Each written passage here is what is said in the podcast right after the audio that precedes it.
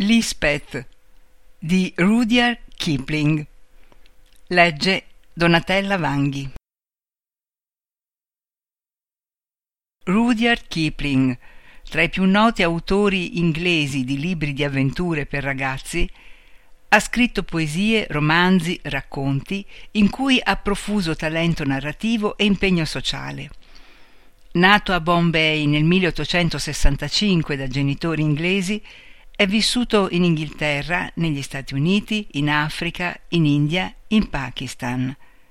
Le sue opere più famose sono il primo libro della giungla, per cui vinse il premio Nobel per la letteratura nel 1907, il secondo libro della giungla, Kim, Capitani coraggiosi.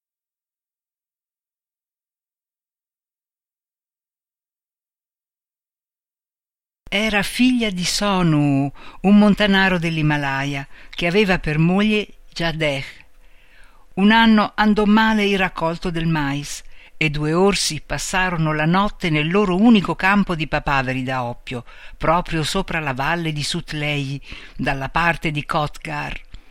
Così, nella stagione seguente, si fecero cristiani e portarono la bimba a battezzare dai missionari il cappellano di Kotgar le mise nome Elisabeth, che sui monti, in Pahari, si pronunzia Lispeth. Più tardi venne il colera nella valle di Kotgar e portò via Sonu e Jadeh. E Lispeth divenne una via di mezzo fra la serva e la dama di compagnia della moglie del cappellano di allora. Se fosse il cristianesimo a migliorare Lispeth o se gli dei della sua gente in tutti i modi le avessero giovato, non so.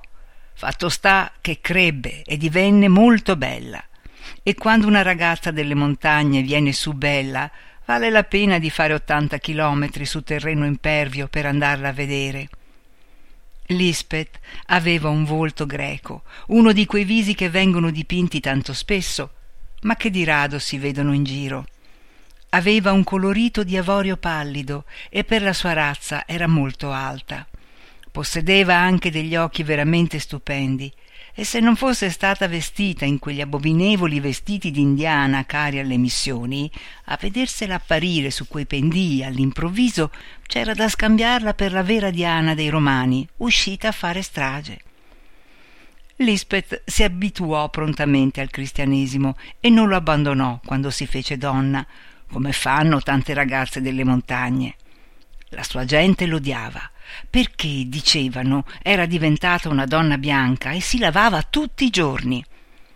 E la moglie del cappellano poi non sapeva che farsene di lei. Non si può dire di lavare i piatti ad una maestosa dea alta un metro e settantacinque con le scarpe. Lisbeth giocava con i bambini del cappellano, andava alla scuola domenicale, leggeva tutti i libri che c'erano in casa e si faceva sempre più bella, come le principesse nei racconti delle fate. La moglie del cappellano diceva che la ragazza avrebbe dovuto andare a servizio a Simla come bambinaia o a fare qualche altra cosa distinta.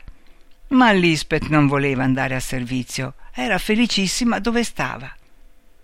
Quando capitavano viaggiatori a Kotgar, non erano molti a quei tempi, Lisbeth soleva rinchiudersi nella propria camera, nel timore che essi potessero condurla a Simla o in qualche altra parte del mondo sconosciuto. Un giorno, pochi mesi dopo che aveva compiuto 17 anni, Lisbeth uscì per fare una passeggiata una passeggiata, si capisce, non all'uso delle signore inglesi, due chilometri con la carrozza e poi tornare. Le passeggiate di Lisbeth duravano dai 35 ai 50 chilometri, da Kotgar a Narkanda o pressappoco.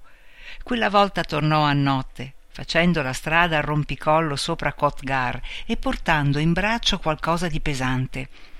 La moglie del cappellano si era addormentata in salotto quando entrò Lisbeth ansando e molto stanca per il fardello.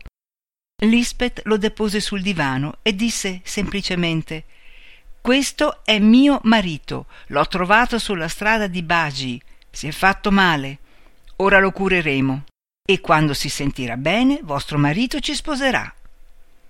Questo fu il primo accenno di Lisbeth alle proprie opinioni matrimoniali e la moglie del cappellano dette in un urlo di orrore. Tuttavia, l'uomo sul sofà richiedeva attenzione per primo. Era un giovanotto inglese e la sua testa era stata tagliata con qualcosa di intaccato. Lisbeth disse che lo aveva trovato sul pendio e lo aveva portato a casa. Il giovane respirava in modo strano ed era ancora privo di sensi.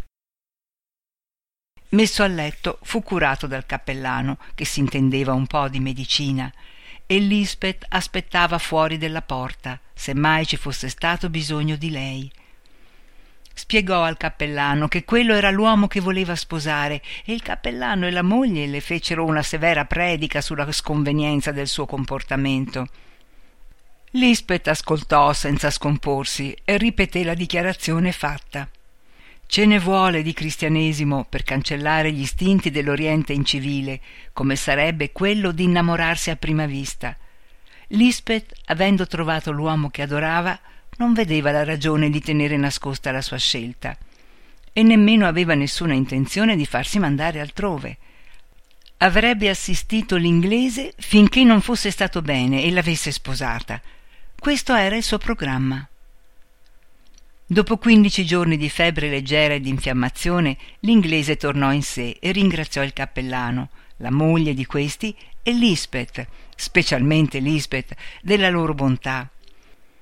Era uno che viaggiava in Oriente, disse, a quei tempi non si parlava di Globetrotters, quando la flotta della P&O era ancora giovane e piccola ed era venuto da Dera Dun per raccogliere piante e cacciare farfalle sui monti di Simla.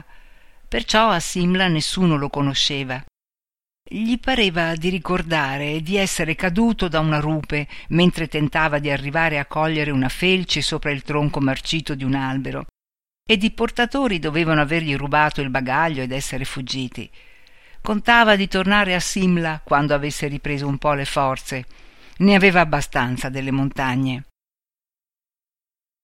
Non mostrava troppa fretta di andarsene e recuperava le forze lentamente. La moglie del cappellano, visto che dei consigli suoi e del marito Lisbeth non voleva saperne, si decise a parlarne all'inglese e gli spiegò come stavano le cose nel cuore di Lisbeth. Il giovanotto ne rise Trovò che era molto gentile e romantico, ma era fidanzato con una ragazza del suo paese e perciò non c'era niente da fare. Certo, si sarebbe comportato con discrezione e così fece. Ma poi trovò molto piacevole parlare con Lisbeth, passeggiare con Lisbeth e dirle cose gentili, chiamarla con nomignoli confidenziali intanto che gli tornavano le forze per partire. Tutte cose che per lui non significavano nulla, ma che erano tutto per Lisbeth. Per quella quindicina di giorni essa visse felice perché aveva trovato un uomo da amare. Selvaggia com'era di nascita, non si dava nessuna cura di nascondere i propri sentimenti e l'inglese ne era divertito. Quando partì, Lisbeth lo accompagnò sulla montagna fino a Narcanda, molto inquieta e addolorata. La moglie del cappellano, essendo una buona cristiana e rifuggendo da tutto ciò che sapeva di chiacchiere e di scandalo, poiché ora non c'era più verso di frenare Lisbeth, aveva consigliato all'inglese di dire a Lisbeth che sarebbe tornato a sposarla. Non è che una bambina, sapete, e in fondo al cuore temo ancora pagana, disse la moglie del cappellano. Così, per tutti i venti chilometri di salita sulla montagna, L'inglese tenne il braccio intorno alla vita di Lisbeth, assicurando alla ragazza che sarebbe tornato a sposarla, e Lisbeth se lo fece ripetere molte e molte volte. Sulla cresta di Narcanda Lisbeth si fermò e rimase a piangere finché non lo vide scomparire sul sentiero di Muttiani. Allora si asciugò le lacrime e tornò a Kotgar e disse alla moglie del cappellano Tornerà e mi sposerà è andato dai suoi per dirglielo. E la moglie del cappellano, per calmare Lisbeth, le disse Tornerà. Trascorsi due mesi, Lisbeth divenne impaziente e allora le dissero che l'inglese era andato oltremare, in Inghilterra. Lisbeth dov'era l'Inghilterra lo sapeva, perché l'aveva letto nella geografia, ma naturalmente del mare non ne aveva idea, essendo una ragazza delle montagne. In casa c'era un mappamondo a rompicapo con il quale Lisbeth aveva giocato da bambina. Lo andò a scovare e la sera lo rimetteva insieme, piangendo in silenzio e cercando di immaginarsi dov'era andato l'inglese. E siccome non aveva nessuna idea delle distanze e dei piroscafi, i suoi calcoli erano alquanto disordinati. Ma fossero anche stati esattissimi, non ci sarebbe stato nulla di diverso, perché l'inglese non aveva nessuna intenzione di tornare a sposare la ragazza delle montagne. Si era dimenticato completamente di lei da quando era a caccia di farfalle nell'Assam. In seguito pubblicò un libro sull'Oriente, ma il nome di Lisbeth non vi comparve. Alla fine del terzo mese Lisbeth faceva ogni giorno un pellegrinaggio a Narcanda per vedere se incontrava l'inglese che veniva per la strada, e questo le dava conforto, e la moglie del cappellano, vedendola un po più contenta, credé di aver vinto quella sua follia barbara e indelicata ma poco dopo nemmeno le passeggiate le fecero più bene e tornava di pessimo umore.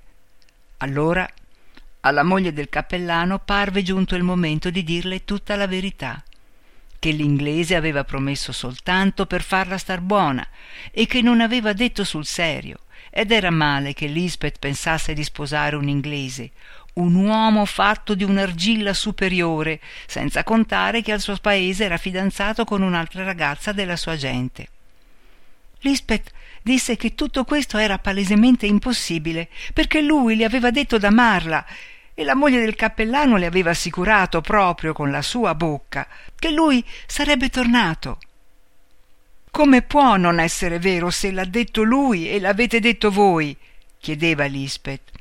Ragazza mia, te l'abbiamo detto per scusa, perché tu stessi tranquilla, disse la moglie del cappellano. Allora mi avete mentito, voi e lui, disse Lisbeth.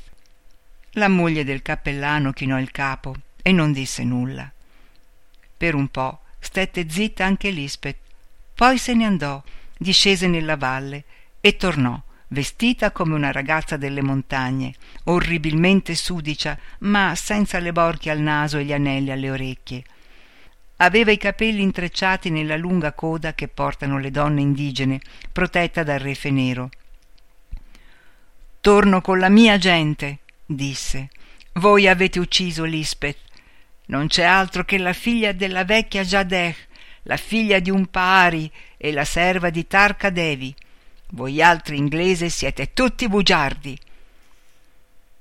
Quando la moglie del cappellano si riebbe da quel colpo, dal sentirsi annunziare da Lisbeth che tornava agli dei della madre, la ragazza era scomparsa e non si vide mai più.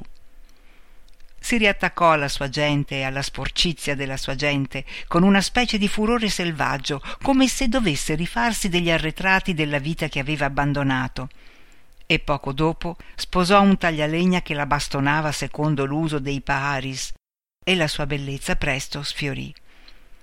Non ci sono regole per capire i capricci di questi pagani, disse la moglie del cappellano, ed io credo che Lisbeth sia stata in fondo al cuore sempre un'infedele.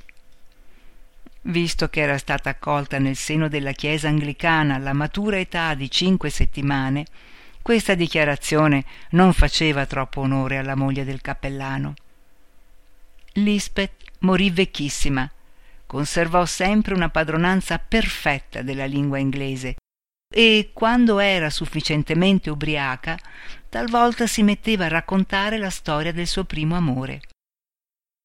Era difficilissimo allora convincersi che quella creatura cisposa e grinzosa, proprio come uno strofinaccio abbruciacchiato, potesse essere stata Lisbeth della missione di Kotgar.